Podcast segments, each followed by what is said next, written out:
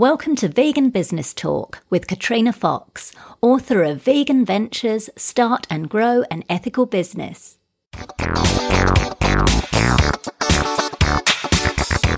Hello, and welcome to episode 33 of Vegan Business Talk.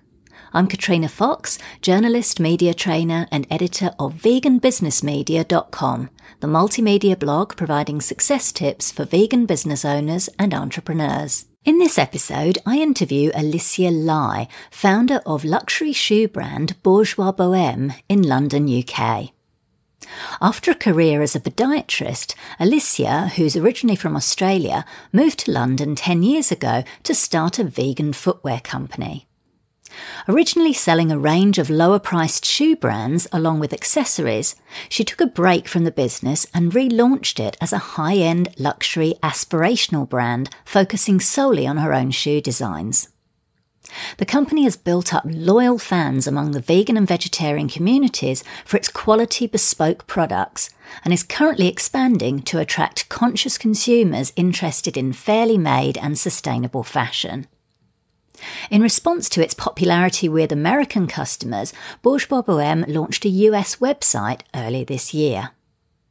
In this interview, Alicia talks about the importance of doing research before launching a business and not rushing into it, giving yourself permission to rebrand and relaunch if necessary, ensuring you don't underestimate the costs involved in running a business, including the one area many business owners fail to factor in, the challenges involved in convincing non vegan retailers to take vegan products and how to overcome these, the benefits of celebrity endorsement and the essential strategy to get it without using a PR agency, and much more. Here's the interview with Alicia Lai from Bourgeois Boheme. Hello, Alicia. Thank you so much for joining me today. Thank you, Katrina. It's a pleasure. So the question I ask, I begin by asking everybody is, what's the why? What's the passion, the reason for you running Bourgeois Boheme? Well, you know, I'm a vegan myself. Um, I've been vegan veggie for what 25 years or more, and you know, I was a podiatrist working in health um, in my previous life, and you know, it wasn't really doing it for me. And I always had the passion about animals and veganism and the environment, etc. And I really wanted to sort of, you know, put that together with you know everything that I do daily job, and you know, I couldn't find any vegan shoes that I really liked in, on the market. You know, 10 years ago and so had this crazy idea to start a vegan business you know?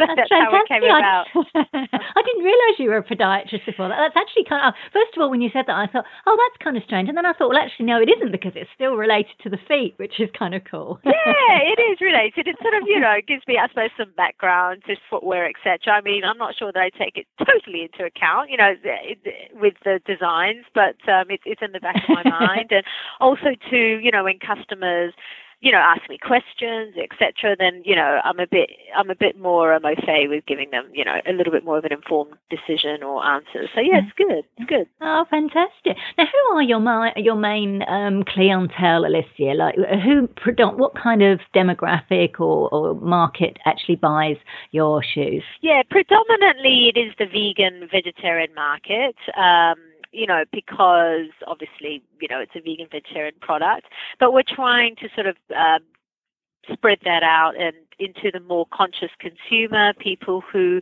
want to have an understanding of where their products are made, um, and more eco-friendly um, footwear. Um, so we're trying to sort of expand out, but at the moment, predominantly vegan and veggie. And, you know, our price points are a little bit, you know, higher than, let's say, some other brands. So it, it, the demographic tends to be a little bit, I suppose, older, if you want to say. Well, not really old. It, it spreads across 25 to 55, I suppose. But, um, yeah, people who may have a little bit more of a means to um, purchase, you know, our, our product. Yeah.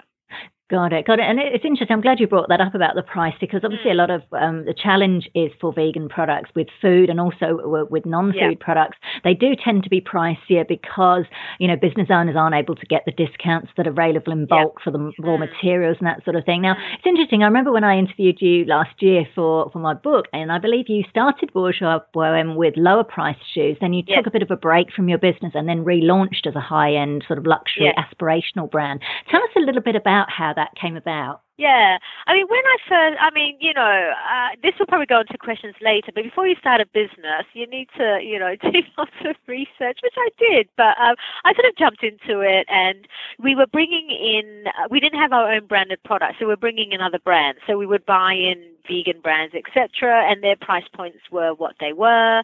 And then um, we started producing our own shoes. And to tell you the truth, initially I sort of got my pricing a bit wrong, you know. So we were pricing them a little bit lower than what they should be, um, which was fine. And um, but you sort of don't tend to make any margin or profit, etc. You know, to take the business forward. So when we when I made the decision to sort of have a break because I had a couple of children and wanted to spend some time with them, I sort of rethought about the business and we predominantly, I mean, well, we only do footwear now. I was doing bags, belts, wallets, purses, all sorts of things, accessories. So, you know, my love is shoes. So I decided to re, you know, relaunch just as shoes and also to, you know, to really make it a great quality product. Um, we, I wanted to make it our own designs, um, getting great quality materials, etc., etc. So, you know, it's not that we want to launch and have our shoes expensive. You know, um, it's just that the price points are there in regards to, as you mentioned, working with factories. You know, they all demand minimums. If you can't meet those minimums, they add on another 10%, 20% on top of prices.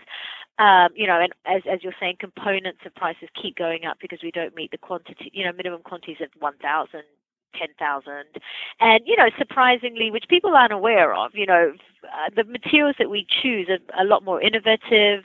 They're made in Italy and Spain. And, you know, the actual lineage meter to buy these upper materials and linings, etc., is a lot more expensive than leathers, you know, out there. So our basically cost price to actually produce our footwear is a lot higher you know and for us as well we choose really great factories who produce other amazing brands and um, they're all our own bespoke designs which means you know we have to cut our own uppers and our own patterns and everything so it all adds up you know and the price points are what they are. You know, unfortunately, well, not you know, unfortunately, fortunately, but it depends. If you want a quality product that's bespoke, that's you know, not everyone else is wearing on the market, a little bit more exclusive, then that that's the price it costs, unfortunately, to to produce this product. But um, but you know, I'm happy to where, where it is. I don't want to be just another brand out there. I want our our footwear to stand out, to be different, to be great quality, and um, yeah, that's where we are.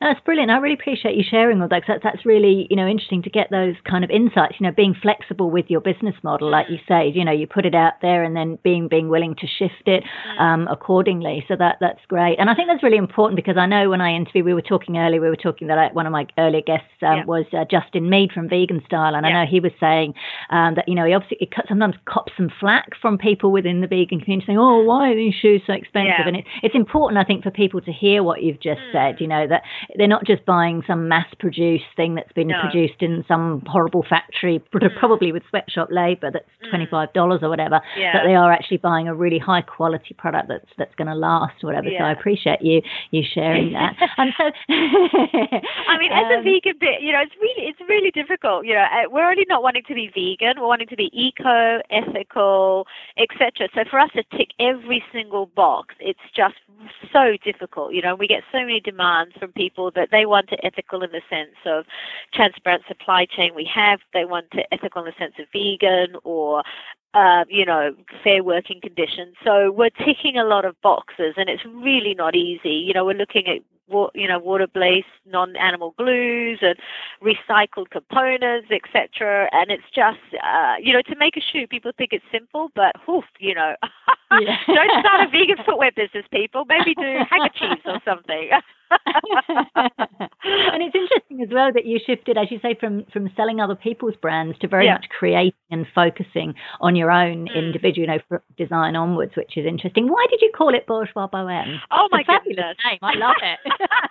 well, people either love it or hate it, yeah. So, um, well, you know, we we were sort of um, drinking sangrias actually on a balcony in Greece one day, and we, we were with this um, French, yeah, it was nice French Tunisian guy, and we this was, you know, years ago trying to decide on what we would call the business. And, you know, we didn't want to put sort of vegan or vegetarian or anything in it. We wanted to be more of a brand itself. And and he sort of came up with bourgeois bohème. So it's it's sort of the mix of the bourgeoisie with the bohemia. So it's a bit of you know the sophistication with the alternative being put together, and that's how we sort of came about. Yeah. No, so it's very memorable as well. You know, you if you can spell it, then you know. that's great. Now look, you touched on some of the challenge from when you challenges from when you first started out, which is great about the you know kind of being aware of the pricing and the research, mm. and as you've shifted, how have you now? Obviously, you know it's ten years now. Like you you, mm. you mentioned that the, the business has been um, in existence. How have the challenges changed over the years as you've grown? Um, well, I think it's, you know, demands of the customers, I suppose, in a sense. Um, the challenges in trying to find better, more innovative materials and products that we want. I mean, there's a lot more um, vegan footwear brands coming up. You know, each year there's one or two more new brands. And also, too, when you look at mainstream mainstream shops, you know, a lot of uh, mainstream brands are coming up with their little vegan ranges, which really annoys me actually. Am I allowed to say that? But you know, uh, they're a huge company. They can see a demand for vegan shoes, so they produce a few. You know, and obviously they can sell them at you know forty pounds, whereas we can't. You know, so the challenges are there regards to the demand of the market, what's available in the market at the moment. Um, you know, I mean, lately this Brexit thing that's happening in um, you know, in the UK, you know, we purchase our shoes in Europe. So obviously that's taken a big bite of a chunk oh. out of ah. our bank balance, you know, because obviously the cost price of our shoes have gone up minimum of 20%. So there are all these, you know, different things that uh, you know, are factors in the business I think people may not necessarily be wary of, but the challenges of to run a small business, you know, and um, you know, with technology these days, you need more digital security, more software, uh, you know, so it's just constant. You know?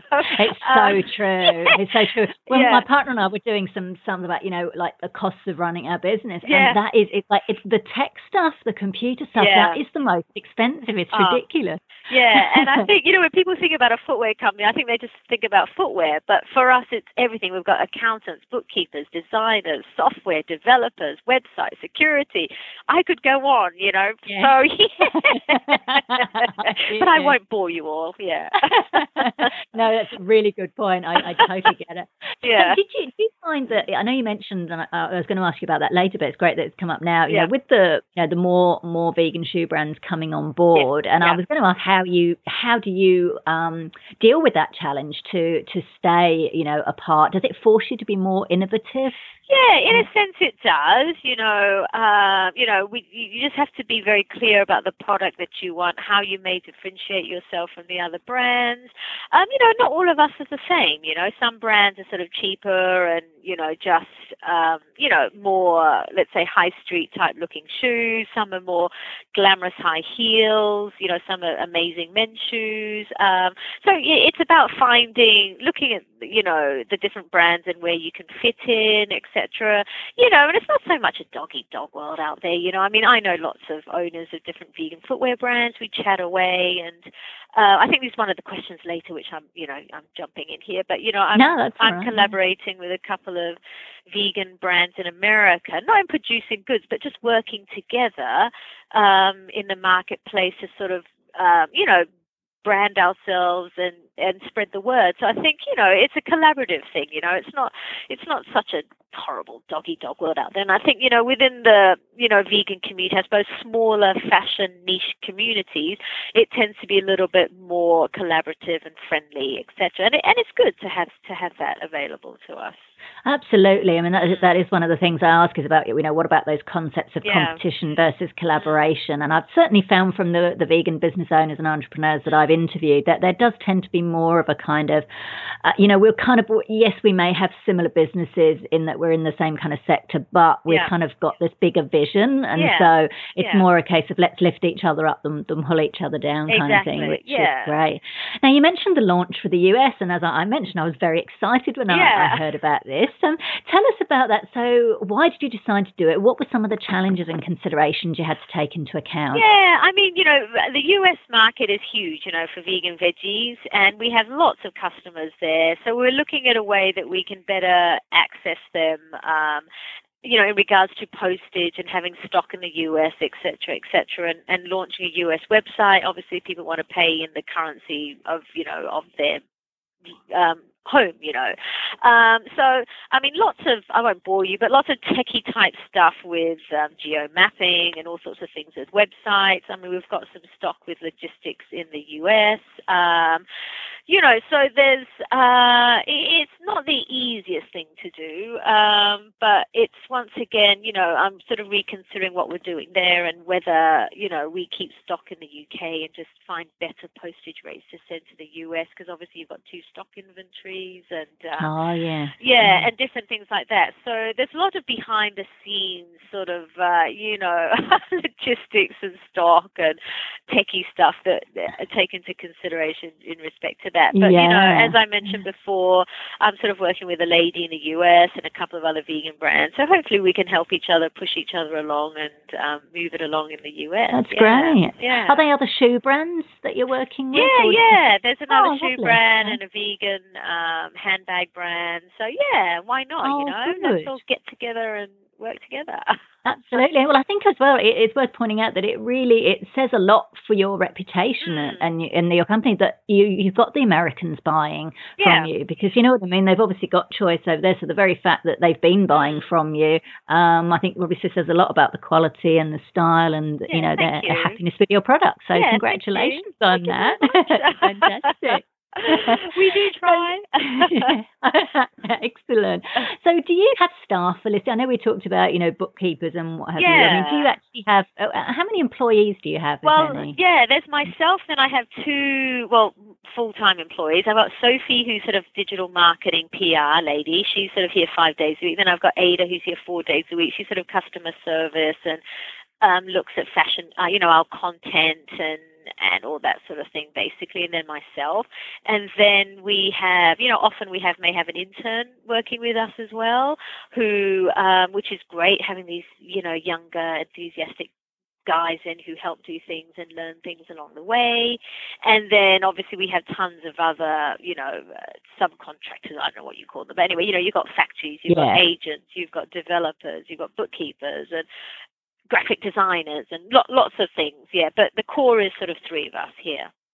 Fantastic. And how do you go about finding and keeping experienced and motivated staff? Oh well, you know, surprisingly, you know, as a vegan company, we do get lot, you know, we do get a few CVs in every so often, you know, because obviously it's the same sort of thing. You know, I run a business based on my ethics as a vegan, and lots of vegans, veggies out there want to do the same, work for a business, you know, um, based on their ethics, and um, you know, so it's a matter of um, you know looking through CVs, talking to people, you know, are they the same you know position and where we want to push the business etc and um, yeah so and keeping motivated. I think you know it's just about being enthusiastic about the brand and where we want to take it and you know doing different things keeping it interesting collaborations digital marketing you know and and keeping things you know and i like having a nice relaxed sort of fun environment here in the office as well. So yeah, it's good. You know, I, you know, I'm not the boss really. You know, I'm just part of the team, and we all work together, and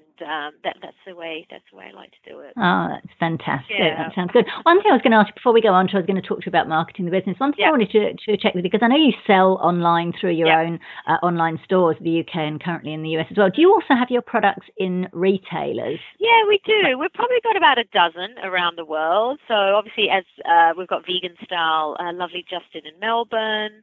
We have sort of Sweden, Canada, America, Germany, Switzerland. So we have around the place. I mean, surprising. Uh, we've got sort of a small shop in the UK that has our stock, but we're trying to really broaden that because often, you know, footwear isn't the easiest thing to sell online. You know, I just wish Mm. one size fits all would be amazing Yes. and we have one shoe sizing around the world would be amazing, but it doesn't exist. So people do want to try shoes on, and you know, feet come in all shapes and sizes. So um, so more, more, more and more people say, where can I buy your shoes? You know, in a shop. So we're really trying to, um, you know, to push that with, with our business, and uh, you know, not just vegan shops, but basically, you know, ethical shops, conscious shoppers, mm. um, little boutiques who may want to, to may want to have our range. You know, but one of the, um, you know, I, I suppose a big um, um, what's the word hurdle there is trying to explain to people what vegan shoes are and why we have the materials. Often the concept of vegan shoes is plastic, smelly feet, you know, shoes. So, oh, yeah. uh, so we're trying to sort of get past that and say, you know, actually, you know, I don't want to talk down leather, although I, you know, I really don't like it. But you know, I don't try and be too negative, but just trying to put the positive ups and comparing the two, and um, yeah, and showing people that you know, it's not just about the shoes; it's about the ethics and everything else that we we have behind the shoes. And do you deal directly with retailers or do you use a broker or a distributor? No, so I have, I mean, mainly we do a lot in house, which is oh, a headache. It takes so much time and, you know, phone call after phone call. Um, I've got uh, two lovely ladies, um, one in America and one in Sweden, who I've just brought on board. So they're sort of helping me there, so um, which is great. So, you know, we'll just try and grow organically and, um, you know, with our new range coming up for spring summer 17. Um, it looks like a great range, so hopefully we can just push that out a little bit more. Fantastic. Um, yeah, yeah, and not so much market it necessarily as a vegan product, but it's just an amazing product that happens to be vegan. You know, exactly, exactly. I'm guessing if you're with shop, like if your products are in stores, there's obviously a lower profit margin for you. Yeah. I'm guessing, yeah. unless you've got it on the, those big scales, like in kind of lots and lots of, of stores. So yeah, yeah, yeah, oh, it, yeah. It is a low, it is a lower margin for us, but you know, at the same time, it's great to get our product out there and um, you know, and, and if more people see the product and try it on, and you know, for us also too, it's about spreading the word about you know, vegan shoes aren't really just for vegans; they're for anybody, and yeah. you know, trying to, you know, inform people that actually there is a better product to buy out there than what's out there. You may have to pay a little bit more, but this is why, and it's more ethical, it's transparent, you know, etc., etc. So for us, Wonderful. it's really about you know pushing that you know out there. Fantastic. So you touched on you've got someone working with you doing digital marketing and PR. Yeah. So what have been some what are some of the marketing strategies you've used that have been successful in growing Bourgeois? Um, well, I think you know, it branding is a big thing, you know, and just I think being true to who we are and telling our story and why we do things is a big thing. You know, keeping it a little bit more personal, not too corporate. You know, and being, um, you know we're easy to talk with and communicate with. You know, we're not some big corporate company. So in a sense, that's part of the marketing, the branding. Um, you know, digital marketing these days is, is is a big thing, you know. So we try and collaborate with, you know, different brands. You know, we're collaborating with Mud Jeans at the moment with a with sort of a Twitter competition. Um, you know, we'll do something with chocolate brands, etc. And you know, video I think is is a big thing now. You know, to to push forward as well. You know, there's all things um, like Boomerang, where you make little videos online. Um, and, you know, we just had our photo shoot earlier this week. We sort of had a live Facebook video feed and that sort of thing. I saw know. that. yeah.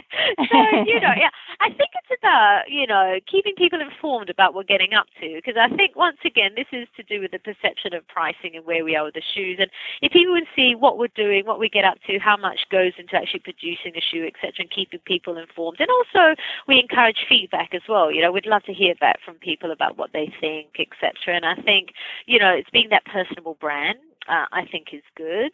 And yeah, just definitely digital marketing is the way. Collaborations and getting out there, you know, as well. You know, uh, you know, there's no point sitting in the office, so we need to get our goods out there. We try and do pop-up shops here and there. Um, you know, we try and be involved with giving talks about, you know, fashion, etc. as well. So it's not one thing; it's like a lots of little things. You know, yeah, absolutely. yeah important to have that online and and offline yeah. as well. Sometimes people see offline marketing as kind of being a bit old fashioned, but yeah. there's kind of like it's actually quite nice to do that that face to face. Yeah, I think so. so. Yeah.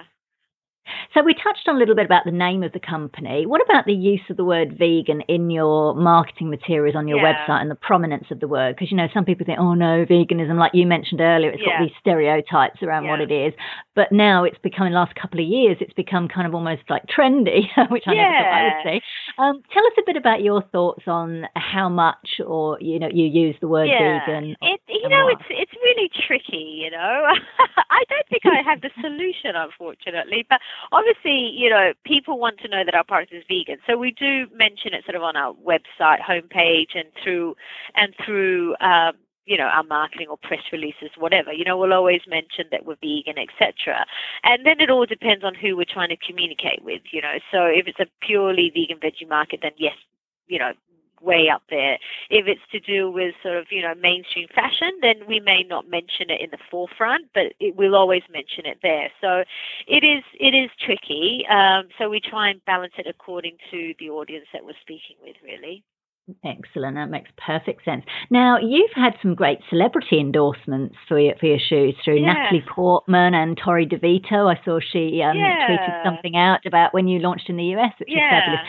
How do you go about making that happen? Do you like? Do you have a PR agency? Do you no. contact the celebrities? Tell us a little bit about. Yeah, I mean, it's difficult. I mean, it's sort of, uh, you know, you it's well, how can I? it's it's not easy, and I think you know to have some sort of celebrity endorsement, I think is always good, and um, you know obviously it's people who are in line with our ethics of company. So basically, we just we just try and contact either their agents or them direct. You know, a lot of them have sort of Twitter or Instagram accounts and things like that. So you know, if you just sort of say hey and you know communicate with them, etc., then you know uh, some of some you know will come back to us and say hey yeah, we'd love to you know collaborate collaborate with you, etc. You know, you know, often we gift shoes, or you know, some of them buy them from us, which is great. Um, you know, Bryan Adams is our latest guy. You know, oh yeah, yeah, we made a couple of shoes. You know, bespoke specifically for him, and he's lovely. So, um, yeah, it's just a matter of finding someone who's in line with what you are, and um, you know, not everyone will get back to you. Some will, some won't. So it's just sort of, you know, just plugging away there really and i think so yeah. When when you contact them then, so you wouldn't just send shoes randomly. Do you advise contacting them first and saying, "Would you like to receive a, yeah, you know, a compliment?" Yeah, it depends on the company. We're tiny. We're so tiny. We can't just give away shoes willy nilly, you know. So we would never just give away a pair of shoes, you know. Not not because you know we don't want to. It's just that we don't have the budget.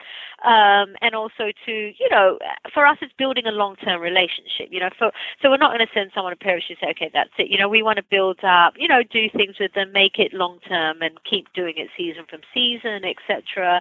Um, so we would contact the agents the person, talk to them. Some people have said, no, we're not interested. That's fine. You know, you know, we don't take it too personally. How dare you don't want our amazing shoes? But anyway, but, uh, but, you know, some of them come back and say, amazing, I love your shoes. And, you know, we've had, you know, Torrey DeVito, DeVito's great. You know, we've, we've gifted her shoes and then she's bought another five pairs from us. So, you know, it, it's, it's great. So, um, no, so I think if you're a tiny brand, I wouldn't just go sending lots of shoes out. You know, I would I would start build. It's about building relationships with people and making it a little bit more long term and and build, building it that way. Oh, that's good to hear that. It's good to know that the, the direct approach can actually help. Because, yeah. Um, mm. There's a bit of a, a misconception or the, the thought that oh no you know you have to go through a you know a big agency or whatever to do that i think it's great i mean i think that. you know the bigger they are then yes you do and then you know you will have to go through you know we have had an example of a particular celebrity in the us who you know we'd only go through their agent and um, you know, we sent shoes and we never got anything back from them, which we're not very happy about when they said they would. So, you know, it, it, it's good and bad. So it's just a matter of you know seeing how you go, really. Yeah. And what what benefits um, have you received as a result of getting those kind of celebrity high profile endorsements? Yeah, I think you know it's basically to show people that uh, you know in in you know I don't want to be horrible but this sort of fickle world in a way. You know, there's so much sort of celebrity endorsements out there. So um, you know we tend to be more conscious and about careful about who we choose. And I think if they see that there they are you know these more celebs out there who do like our shoes and wear them and think they're great, then that's always a positive thing. You know. Um, and uh, you know we haven't seen masses huge increases in sales, but you know, I think it, it takes time to build up, etc. And um, you know, it's just basically chipping away and, and working together, you know, together and slowly to to um, you know, to get out there really. Yeah, for sure. So we touched on this a little bit earlier. But, um, for those people who are aspiring, because I can imagine a lot of people are going to be listening to you, going, "Oh, she's so cool! I'm really inspired. I want to start my own vegan business, whether yeah. or not it's you know a shoe brand or whatever. It could yeah. be anything."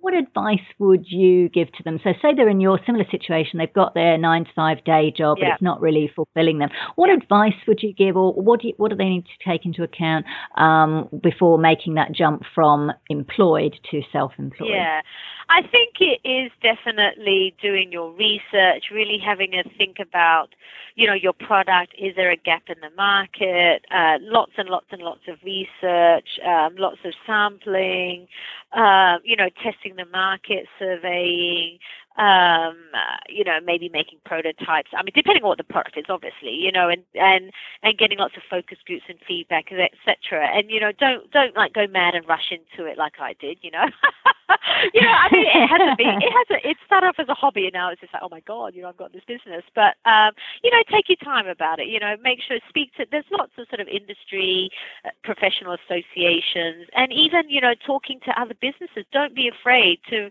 speak to other vegan businesses or whatever it is, you know, you're doing, whether it's food, whether it's whatever, you know, there, I mean, you know, if anyone contacted me, which people have, you know, thinking about starting vegan shoe businesses, I'm happy to, I'm happy to talk to people. So I think the thing is, don't be afraid to talk to people who are, who already do it, who have experience in doing it, um, professional bodies, etc., and really get a good idea of what you want to do. And if you think it's the right thing to do, then yeah, make sure you've got sort of you know time and money and etc. Um, etc. to see you through with it. Really, yeah, and a plan. Yeah, I'm yeah. glad you touched on that on the money thing. It's interesting. I saw an um, an article actually quite recently, and it was all about you know oh you know most entrepreneurs are just rich kids and they've got access to tons of money yeah. kind of thing. And I thought, yeah. well, that's an interesting one because it's not necessarily the case for no. some of the people I've interviewed. But just touching on in regards to funding businesses, yeah. and every business has got some startup costs and obviously more so an ongoing costs, uh, as we touched on earlier. So uh, if you're comfortable in sharing, what were some of the methods you used to get started initially to, well, to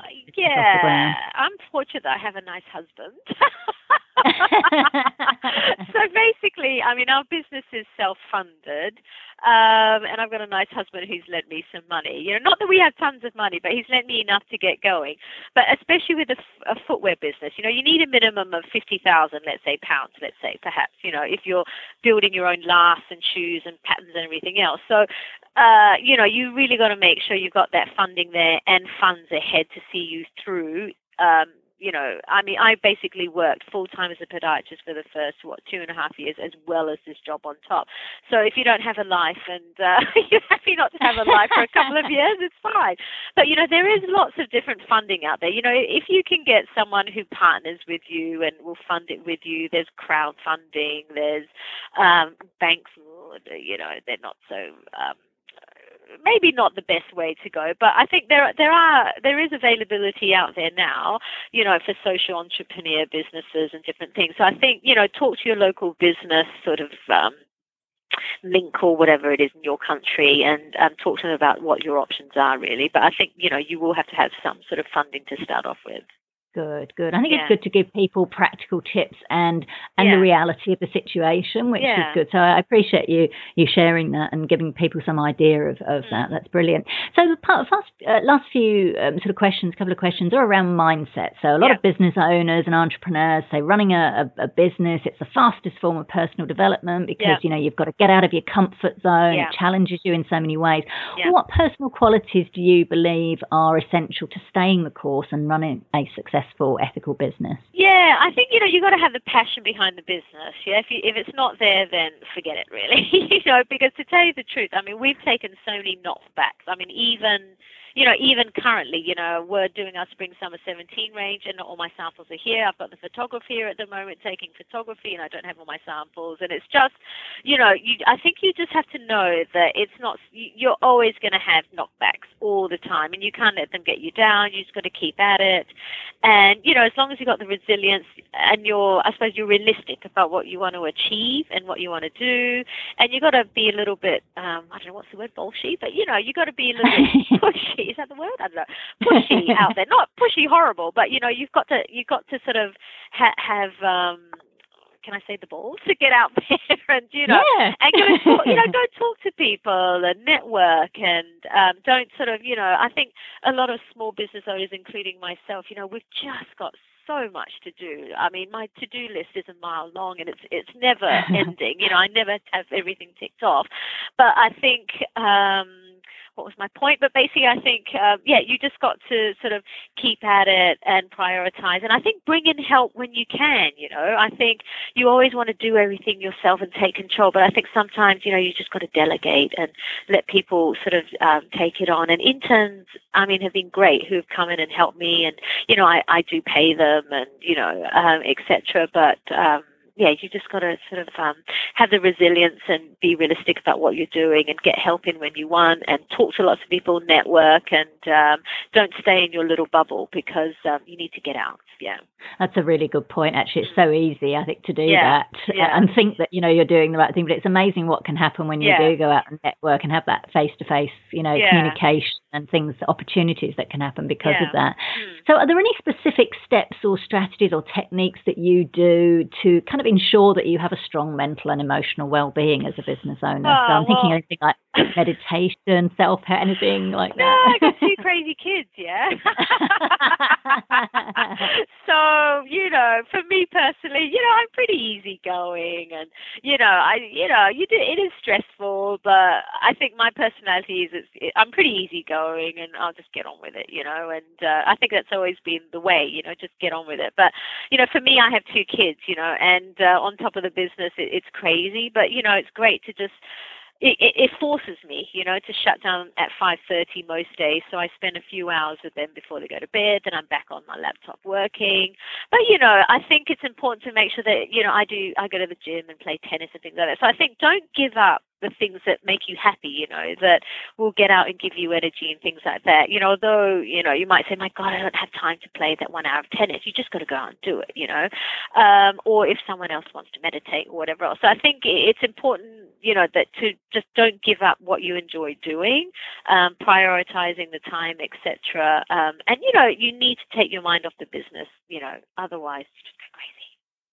That's such good advice. I think Yeah. you turn that into a little meme. Yeah, don't give up the things that make you happy. And that's No. really good. I can see that being shared around Facebook. That's Yeah, very good. That's yeah. a very cool quote.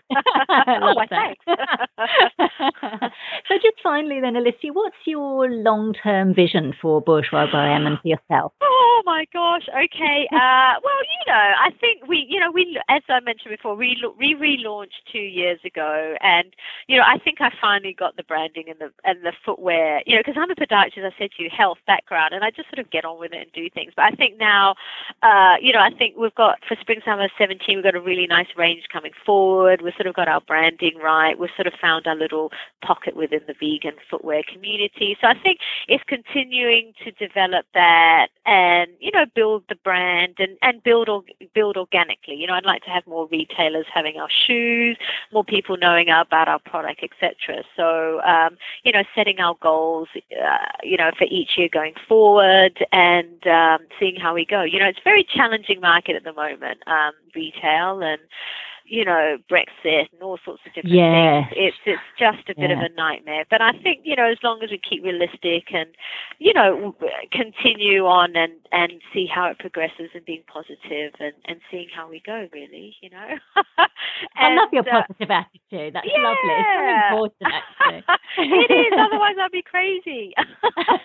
well, people say I'm crazy already, but you know, but. Uh, but um, yeah, I think I think that's it, you know. And don't be afraid to bring people in the business. Like my interns are great; they come in and give me all sorts of ideas. And you know, I think listening is really listening to other people and taking advice, etc. I think is really really a good thing. That's fantastic. You've shared so many wonderful pieces of oh, information there, so. Alicia. I really okay. appreciate that. I think you're going to definitely inspire uh, lots of people. I really appreciate you taking that's the time. Okay. I know you're super busy. Thank you very much for no, joining me. That's okay. Me. My pleasure. Thanks so much for having me again. So that was Alicia Lai from Bourgeois Bohème. You can find out more at bboheme.com.